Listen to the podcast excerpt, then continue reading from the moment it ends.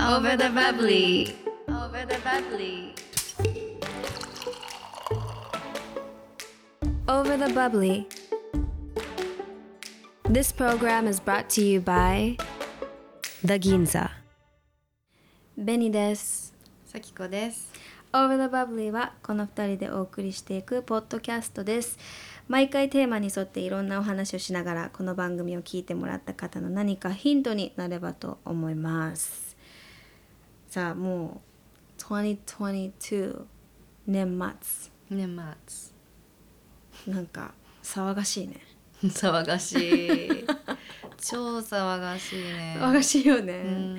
私はピーク騒がしいモードは一回過ぎ去ってなんとなく産休に入ってます私ゆっくりうん。ここからそうかななんて思ってるんだけど今日早速レコーディング1月にしようかみたいなグループ LINE が来ててすごいね。待っていつ生まれるんだっけ？2月予定ですあもうでも二人目だから余裕だね。もう仕事埋め詰め込もうとしてるってことだよね。その後の大変さ知ってるからねあそっか。だからまだ。ねこう one body うんな、うん。この今の状態の方がまだうんうん。平和な時期だなって思ってこの貴重な時間をなんか有効に使いたいなと思ってさ、うん。あと冷えるじゃん。じっとしてたら、うん、え産休って普通だったら何ヶ月前に入るの？ビフォーアフター3ヶ月ぐらいなのかな。育休もっと長く取る人もいるもんね。1年ぐらい取る人もいるもんね、うんでも本当にその会社とかその人の仕事によって違うと思う。じゃあベニは1ヶ月前まで働こうとしてるってことよね。うん1じゃあ1週間前とか。ええ。あーでもいいね。なんか希望が持てるわ妊娠の絵に対して。なんか余裕そうなんだ。There's no rules なんかあのその都度ねドクターのチェックもあるから。でその都度なんかその健康な状態だったらまあ今の生活リズムで大丈夫ですよっていうの OK をもらえれば全然いつも通りだよ、うーん。何にも変わらない。ちょっと眠いなぐらい。ちょっと重いなっていう。へえからさきこもうん。この忙しいスケジュールでも、まあ、できなくはない。いやでもにしてもちょっと忙しすぎるな。いや今年は忙しすぎるの。周年だから2店舗の周年だから。そうか。それが1回終われば来年はまだいいんじゃない、うんうん、うん、来年再来年。ちょっと今年は仕事の年って決めてますので。うん。乗り越えます。あと1ヶ月弱、ね私もこの間ライブをして最後のステージで仕事今年すごいいい感じに終わったなっていうのを味わって、ねえよかったね。そう今日ここに入れてるからすごい幸せ、ねハッピー今、幸せそうな顔してるね。でも私ライブまた行けなかったんで。そうなの。だから来年またすぐやろうと思うし来てあね本当？うん。でもその前にカラオケ行こう。歌ってくれる？お願い。カラオケはい。つでも行けるよじゃ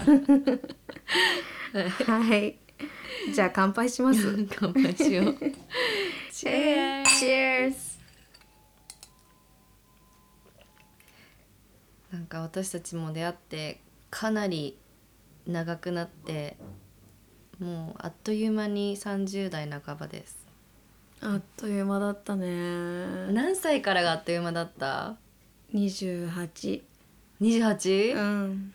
へえ私ね32ぐらい最近じゃん。この3年間があっという間すぎて。それコロナのやつでしょ？あだからあっという間に感じたのかな。なんかなんかやってない。ん？コロナだから早く感じたのかな。うん。なんかもうコロナを自分のヒストリーにあんまカウントしてないかも。うん。でもコロナ中に私は子供を産んだりとかしてるんだけどね。いやそれはある意味ビッグイベントだったけどでもその前の数年と今がもうシュッシュッファあの早送りサウンド。本当、うん。あっという間だった。28の時とか何してたか全く覚えてないわ。えー、もう寝てなかったね。寝てない。うん。寝寝てない。た試しない。寝てない本当。えなんかさ でも私何歳の時に何してたって覚えてないけど、うん。人のじゃあベニーのとか私の男性歴とかですごく思い出せない？あの時ああの年ねとかさ、うんそれ以外思い出せないんだけど、はいはいそのあれねピリオドっていうか、んなんとか時代。そうなんとか時代。は割と恋愛でマークしてるってことでしょ？恋愛だと思い出せる。あああの年ねとかさ、うんうんうんうん。他で思い出せない本当に、あーそっか。うん、そうかもね。確かに。私は結構 またアーティストだから当たり前かもだけど自分のアルバムのああそっか。なんかでしかもそのアルバムがのカラーっていうのはやっぱりその時の恋愛もそうだしその時のまあライフスタイルをこう反映してるから、うん、時代時代のその自分の思い出箱っていう、かうんうん。うんタイムカプセルみたいな感じだね。ライフスタイルといえばうん、メニが住んでた場所とかでもああの年ねとか、よく引っ越すからね。そうそうあそこに住んでたあの時にああの時ねみたいな、あでもそれは、うん。だからすごい私は思ったの。私すごく引っ越ししてたうんうんタイプだから、なんか自分の中のプチ時代がいっぱいあるのよ。でその時にやっぱ行ってたお店とかこうやっぱちょっと塗り替えられるから、うん。でも最近この場合はさやっぱ同じところが長かったからそう。でその前は実家でしょ、うん。実家なんてもっと長いじゃん。うんだから時代がまだ3期目みたいな感じ。そうだよね。三期目だよ。あでもまあ忘れないでロンドン。ロンドンの4年間もあるから。実それもでかいね。家ロンドン実家あまあこの前までいたところ、うんで今のところ、はいはいはい。だからなんかすごい長いんだよね一期ずつが、うんうんうん。だから人のあれああベニがあそこ住んでた時かとか、うんうん。人のあれで思い出す。そうだよね、ん。いやーなんか20代ってざっくり言うと楽しかった？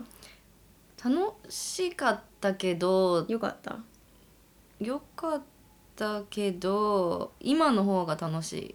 なんかリスナーさんから質問でよくあるトピックが自分らしさとはっていうことをよく触れてるじゃない私たちも話に、うんうん聞くね。自分らしさとかこう自分探しディスカバリー人生って自分探しのこういう道とかっていううん。人もいるわけじゃん。まさにそうだなと思ってなんか年を重ねるにつれてそういうのがあこういうことかもっていうのがすごい分かってきて。うんうん。20代って自分をちゃんと見つめてなかった前ばっか向いてたよね。前ばっかり持ってたしもうすごいこう押されるし常に誰かと一緒にいたしうん。もう毎日外食だったしみたいなうん。ほぼ、だからなんかすごい社交とか人との関わりうん。である意味あの時があったからこの今があるんだけれどもプラスに取ると、うん。今があるのはそこなんだけど人間関係で一番ちょっと大変だった時期だよね。自分の時間もなかなか取れなくて、っていうのもそうだし人間関係が大変だよね20代って。悩んでたじゃんよく。2人とも。そうだね。なんだろう。さっきさきこ言ってたように常に誰かと一緒にいたとかなんか友達と遊んでるか、まあ、仕事仲間と一緒に何かに向かってやってるかっていうこう自分との会話みたいなのはそれこそよくアドバイスでねこう自分とミミーティングした方がいいよみたいなことは答えだと思うんだけど、そういうことがあんまできないぐらい常に人がいたからうん。そういう関係が一つ壊れた時にすごい焦りを感じたのを覚えてるうの。ん。なんだろう。えこんなに近い人にこんな思いをさせられる。もうなんかショックがすごい大きすぎて、うんうで結構それいろんな場面であったんだけどもと友達でもあったし仕事仲間でもあったし。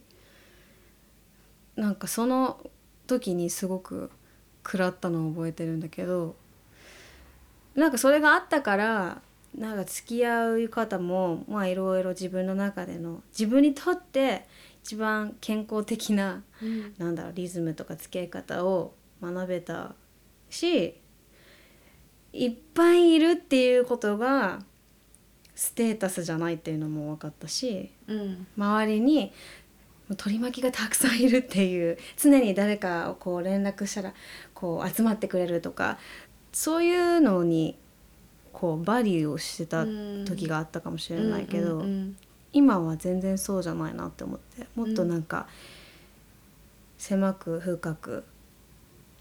でいい付き合いがたくさん周りにあるからいい出会いもあったしでいなくなった人たちもいっぱいいたんだけど、うん。うんそういう意味ではすごい今の方が全然こう healthy relationships がたくさんある、で幸せに思う。だからそれみんなどうだろうね。これ結構あるんじゃない？20代の頃、まあ、職場でね仲良くなれない同期たちとか上司だとかが嫌だとか、うんうん。まあ友達なかなか作れないとか、そう20代の人ってすごい悩んでる。常に、ね。すごいあのよく聞くよね。よく聞くしよくどれどうしたらいいですか？みたいな、うんうん。あのこあの一緒に働いてる子たちからすごい質問うん。される。ね、だから私もその頃の悩んでる自分に悩んでるっていうかなんか結構落ち込んでる自分がいたうん。時があったんだけど、大丈夫だよもうなんかもっともっとあのリセットされてなんならもうこの先も多分あると思うし、うん。30代で終わりでもないし40代50代ともういろんな出会いお別れがきっとこれからもあるって思うと、まあ、そういう波なんだよっていうふうに言ってあげたい。ね、うん。だから恋愛のそれこそ今日はもう恋愛の相談されたしあそう。20代の子に。どんな相談？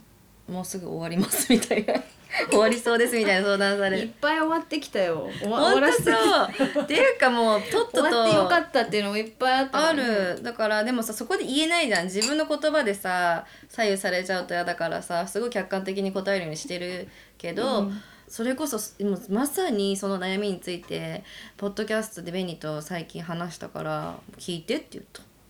全部ポッドキャストで回答してますよって言ってるんだけど20代の人たちに。答えてあげずに、う聞いといてって宣伝するの、そう。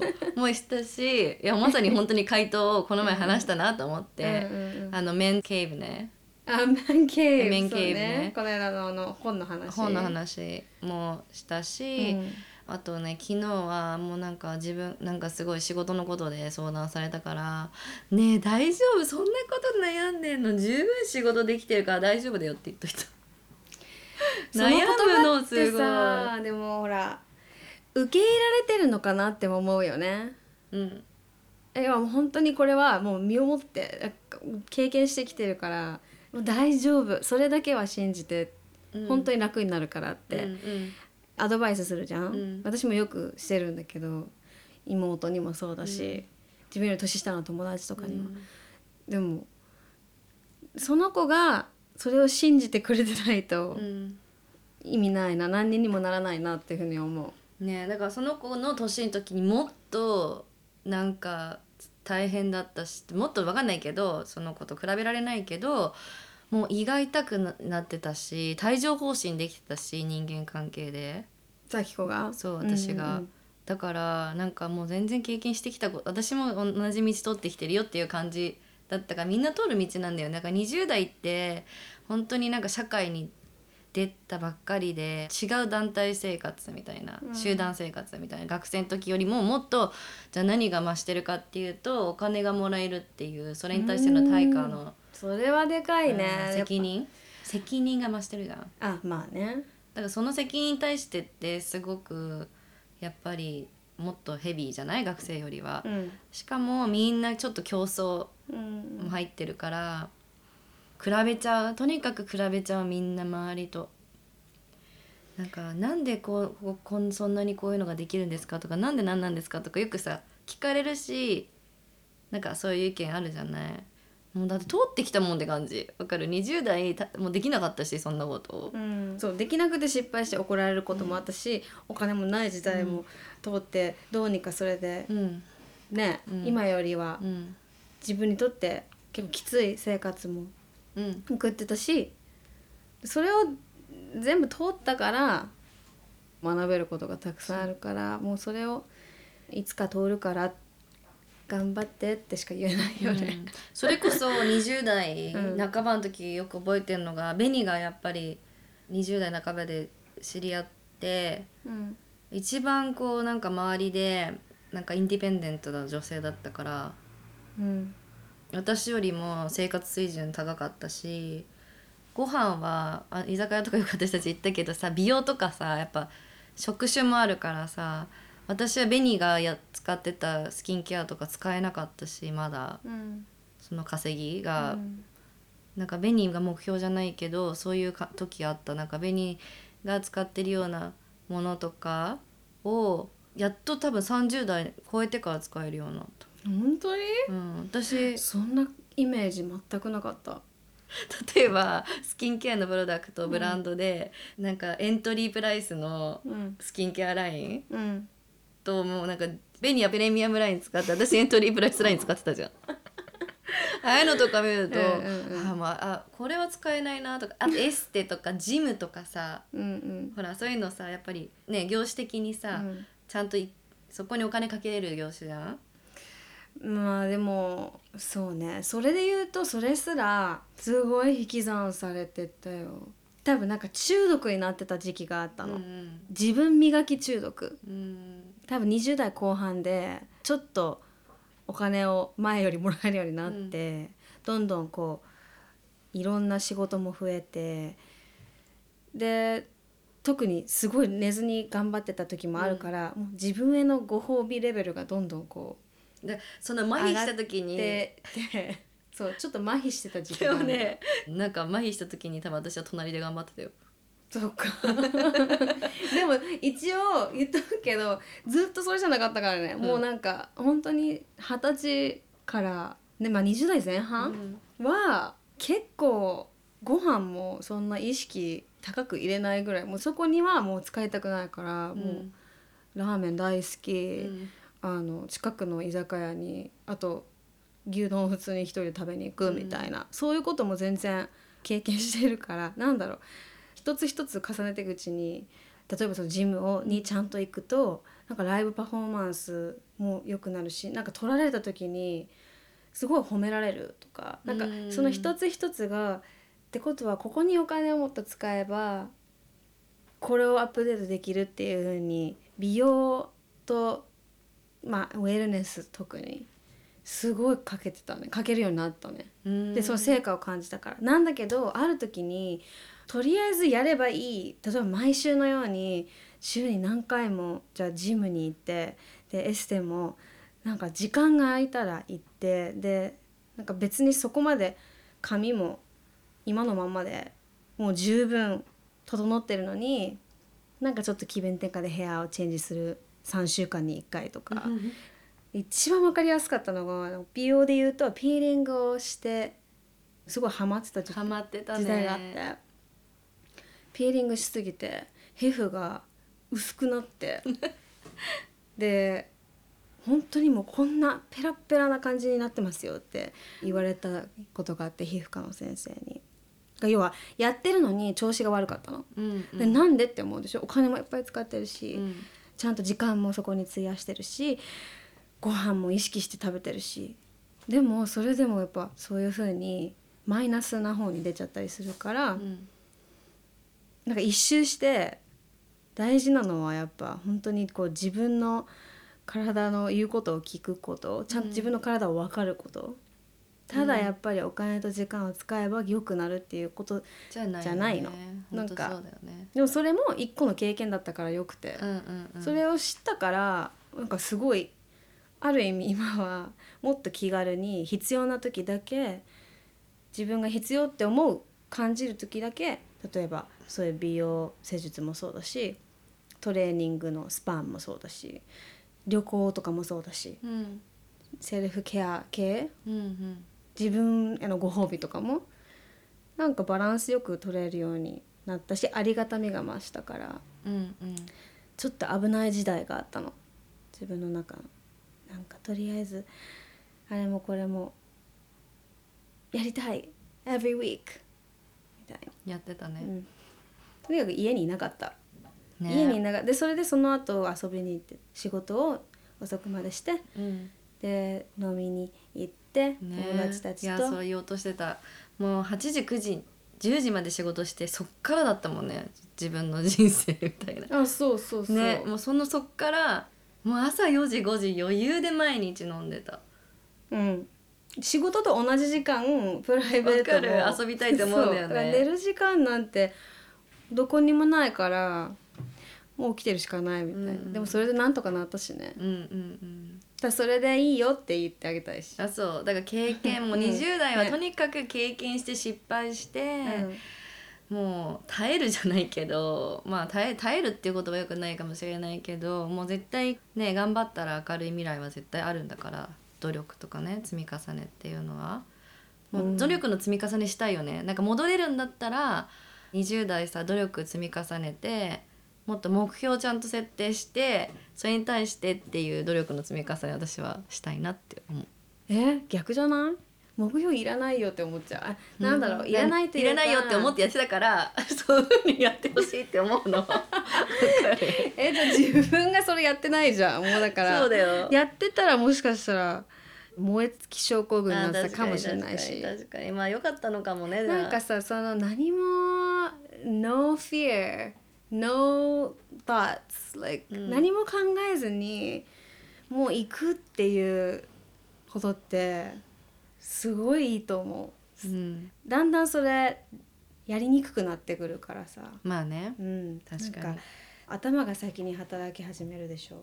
なんか大人にだから年齢を重ねると守るものとか守らなくちゃいけないものが増えるから一回全部をちょっとこう自分の頭の中にさ置いて考えたりするじゃん。うん。でも別に守るものなんてないしっていうその強みってすごいなって思うまあそれは。そのパワーはやっぱねエネルギーにした時に、うんとんでもないことになるから私それに乗っかってほしいって思う。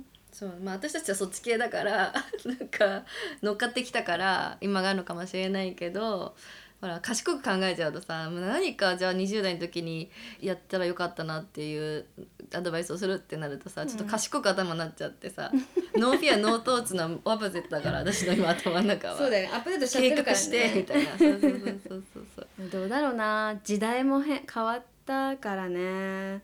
同じような風にはそもそも今の Gen Zs はまた全然違うさ景色見てるじゃん。ネットも全部答えも出てるし。うんうん。なんか半年に行かなきゃいけなかったからねこっちは。もうなんか調べても出てこないだから同じようなアドバイス私たちがこうしてきたらこうだよってアドバイスノーフィアノートーツとかもいいのかなって思っちゃうの。わかる。今違う全てアップデートされてるからさ。うん。てか怖くなるよねそのなんか Google で。調べて、ね、調べてじゃあここに行ってみようかなっててちょっとでもネガティブな要素があったらさやっぱやめようかって。う、ん。うん、なんかなるのも当たり前だと思うし、うん。え？ーどうすればいいんだろうね。アドバイスがちょっともう通用しなくなっちゃうかもしれないけど、でもまあ少なからず自分に対して20代の自分に対してはそういうふうに言ってあげたいなと思う。うん。なんかいろいろ悩んでたこともたくさんあったし、うん。そうだね、うん、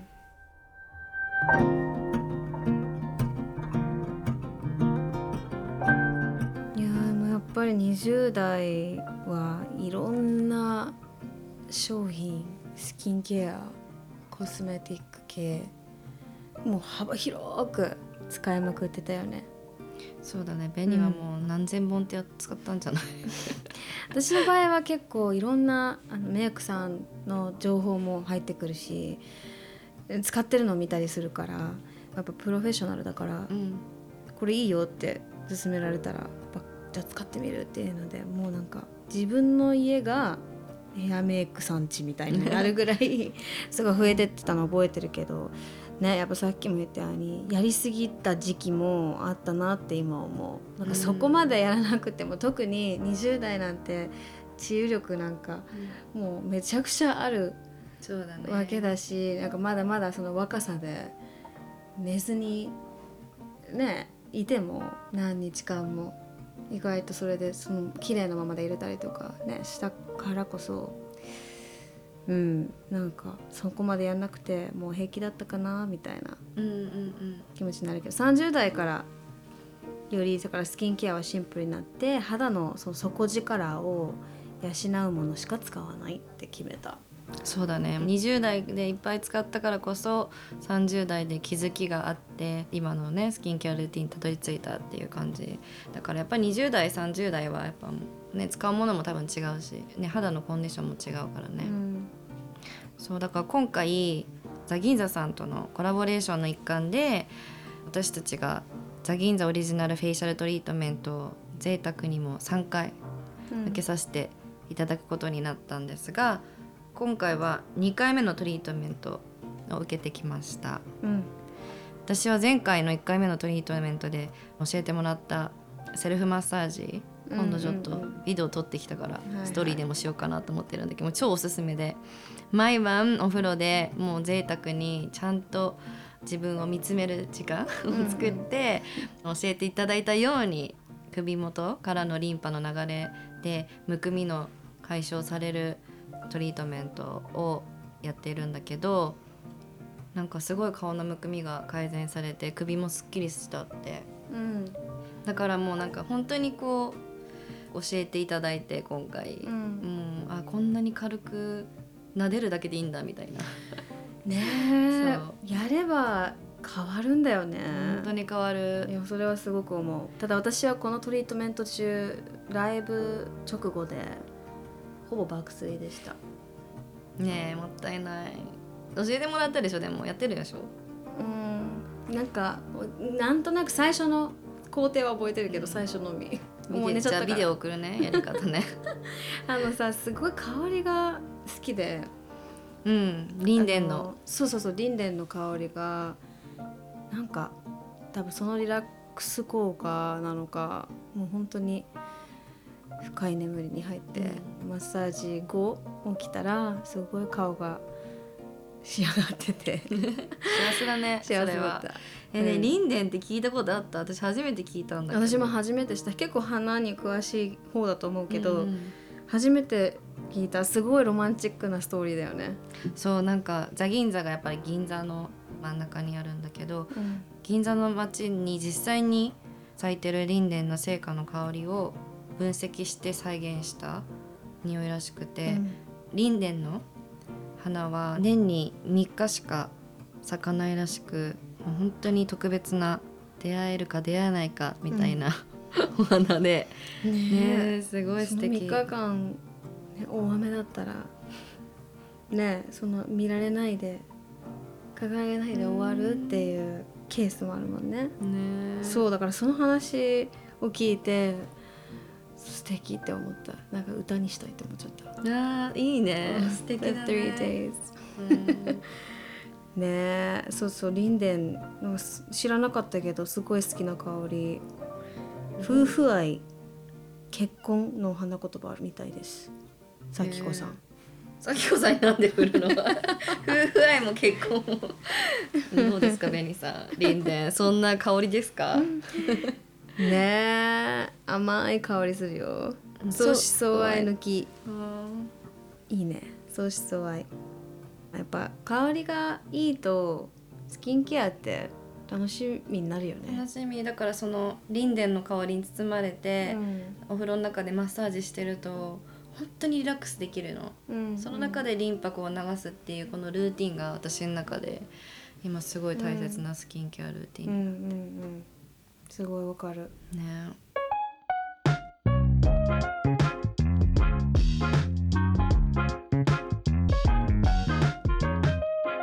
Over the Bubbly Over the Bubbly 今週もお送りしてきましたが早速メッセージをいただきました。リスナーさんから。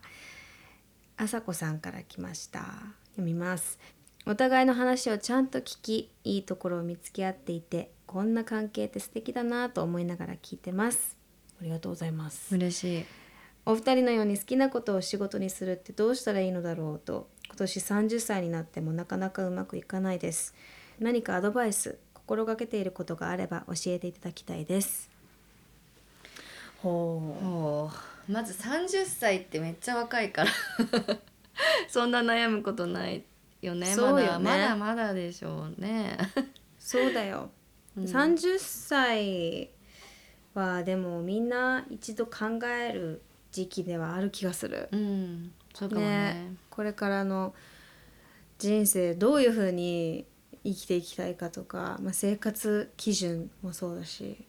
だから多分この方はその夢があってとかやりあの好きなことを仕事にするっていうのが大事なのか生活レベルをこう自分がす送りたいような生活にどれだけそれを近づけられるかっていうのをこう考えて天秤にかけた方がいいかなと思ったの。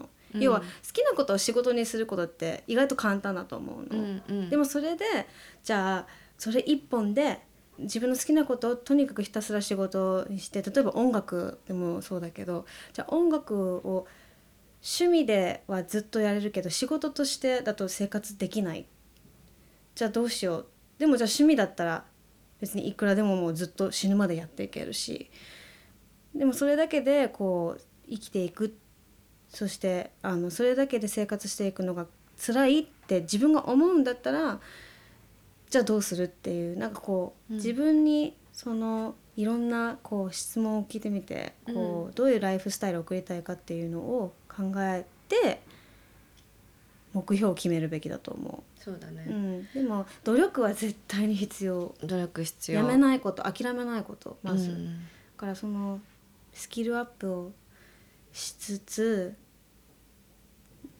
短期間のリアリスティックな現実的な目標を作ってでプラス大きな夢も持ってっていうなんか2つを常に持っておけばいろいろ見えてくる気がするけどね。そうだねなんか努力をすると今そのちょっと違うかもしれないと思ってる仕事もその中のポジションによっては好きになる可能性もあるしねそうなんかベニと違って私実はその家業だから好きなことを仕事にしたわけじゃなくてやってるうちに好きになったのね 実際。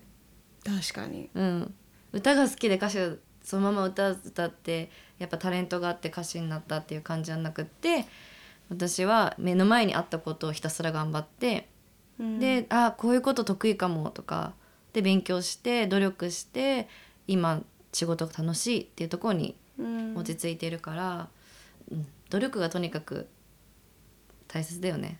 勉強したり努力して今今の勉強すると今の職じゃなくてこういう方が自分は合うんじゃないかっていうの気づきもあるかもしれないしじゃあ今目の前にある仕事を目標を立ててこなしてじゃあそれこそちょっとポジションが上がるとか、お給料が上がるってことであそこに火がね拍車がかかってそこでキャリアアップね社内でキャリアアップするかもしれないし、そこでヘッドハンティングされるかもしれないし転職するかもしれないし、うんうん。だからベニが言ったみたいにまずそのね稼ぎたいのかうんとか、うん。今じゃあ歌が好きだから歌手になりたいからとか、うん。そういうなんか目標設定をすごいそれこそ自分に問いかけてうん。目標設定することが大切だよね。あと必ずしも一つだけじゃないしね。例えばその好きなことをやってがむしゃらにえなんかこう走ってるうちに違う発見も出てきたりするしね、うん。あこういう特技もあったんだ私とか。私って意外とこういうことにすごい向いてるしやっててなんかうまくいいってるなとかそういう発見もちゃんと見逃さないようにすればなんか一つ一つをこう進みながらあの手に入れてっていうか掴んでまたもっと自分をこう大きくしていけるなってすごく思そうだね、う、うん、だからこうみんなやっぱ evolve、うん。進化していくから、うん。だから今その目標にしてることをとにかく努力し続けて目標を自分の中で作ってもう走ってみるっていうのはまずスタート地点じゃないかな。そうだね、うん、あさこさんいかがでしょうか？メッセージありがとうございます。皆さんのあのこういうメッセージもうねいろんな相談事もそうだし何気ない、えーコメントも待っております。ぜひ overthebubbly at gmail.com overthebubby at gmail.com までお願いします。はい。ということで「オーバーザバブリー来週もお楽しみに。お楽しみ聞いてにください。はい。ベニーとさきこでした。チェーズなくなってんじゃんもう。飲み干したね。終わる前に。ラッカ